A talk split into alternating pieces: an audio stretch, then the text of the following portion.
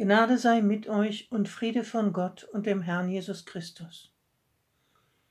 Der Predigtext für den heutigen ersten Sonntag im Advent äh, steht in der Offenbarung im dritten Kapitel, die Verse 14 bis 22. Und dem Engel der Gemeinde in Laodicea schreibe, das sagt, der Amen heißt, der treue und wahrhaftige Zeuge, der Anfang der Schöpfung Gottes ich kenne deine Werke, dass du weder kalt noch warm bist. Ach, dass du kalt oder warm wärest. Weil du aber lau bist und weder warm noch kalt, werde ich dich ausspeien aus meinem Munde. Du sprichst, ich bin reich und habe mehr als genug und brauche nichts, und weißt nicht, dass du elend und jämmerlich bist, arm, blind und bloß. Ich rate dir, dass du Gold von mir kaufst, das im Feuer geläutert ist, damit du reich werdest, und weiße Kleider, damit du sie anziehst und die Schande deiner Blöße nicht offenbar werde, und Augensalbe, deine Augen zu salben, damit du sehen mögest. Welche ich lieb habe, die weise ich zurecht und züchtige ich. So sei nun eifrig und tue Buße. Siehe, ich stehe vor der Tür und klopfe an. Wenn jemand meine Stimme hören wird und die Tür auftun, zu dem werde ich hineingehen und das Abendmahl mit ihm halten und er mit mir.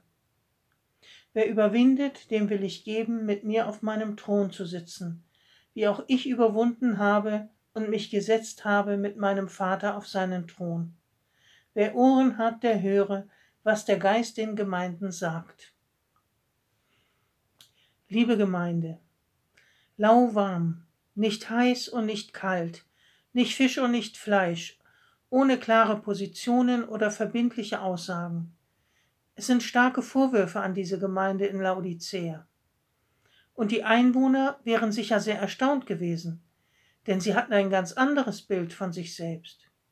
Tüchtige Bürger einer blühenden Stadt, die so wohlhabend war, dass sie selbst nach einem großen Erdbeben im Jahre 61 nach Christus, bei dem ein Großteil der Stadt zerstört wurde, sogar nach solch einer Katastrophe das Hilfsangebot aus Rom ausschlagen konnte, um alles aus eigener Kraft und mit eigenen Mitteln wieder aufzubauen.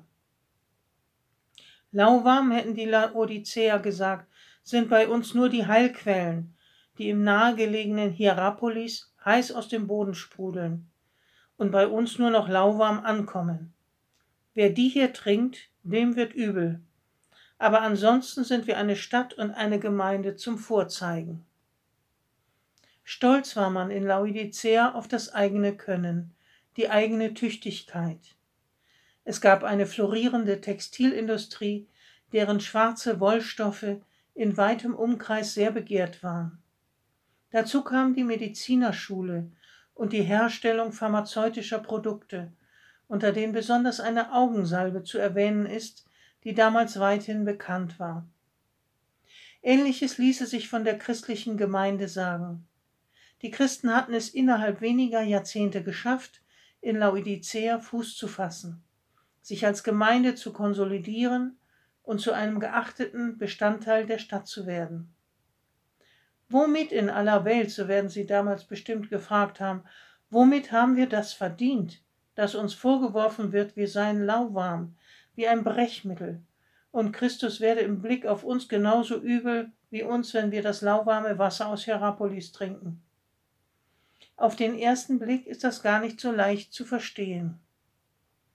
Denn der Vorwurf zielt nicht darauf, dass die Gemeinde inaktiv wäre, zu wenig tun oder falschen Lehren anhängen würde. Ganz und gar nicht.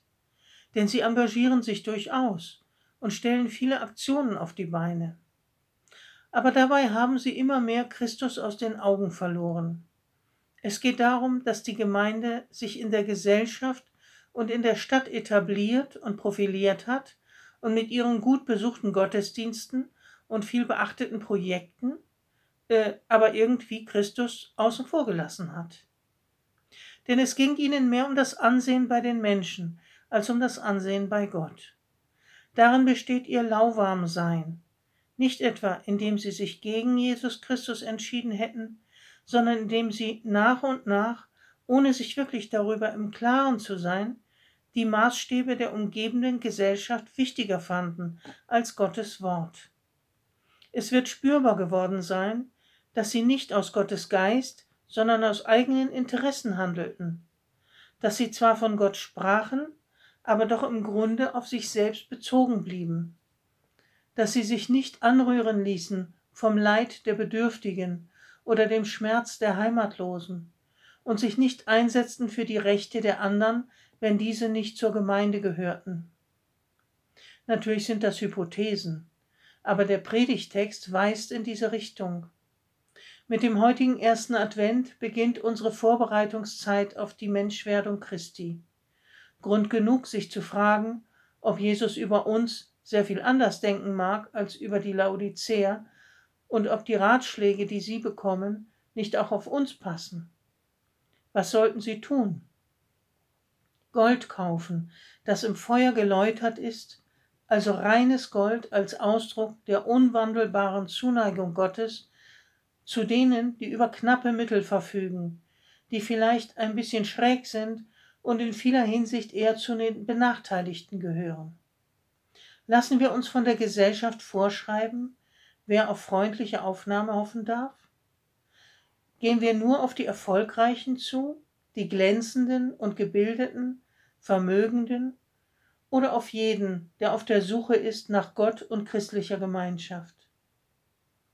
Der zweite Ratschlag an die Laodicea lautet, dass sie weiße Kleider kaufen sollen als Zeichen der Gnade und der Vergebung der Sünden.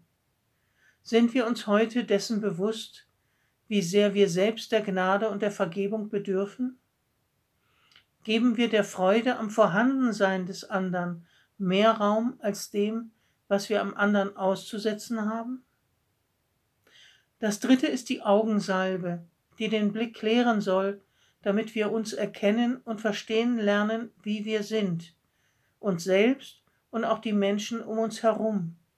Und das in einer Weise, die nicht von Wünschen oder Ängsten verzerrt wird.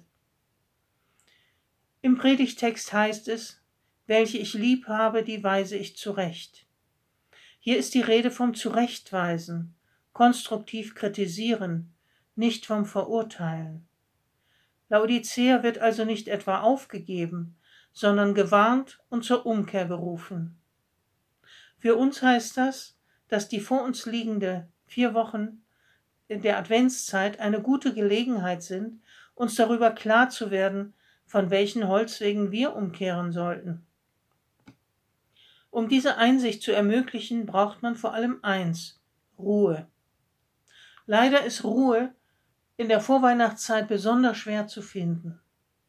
Im Gegenteil, zum normalen Pensum an Arbeit und anderen Aufgaben kommen noch viele Dinge hinzu, die mit der Organisation der Weihnachtsfeier, Geschenken, den, dem Weihnachtsessen und der Weihn äh, mit Kollegen und Freunden und so weiter zu tun haben.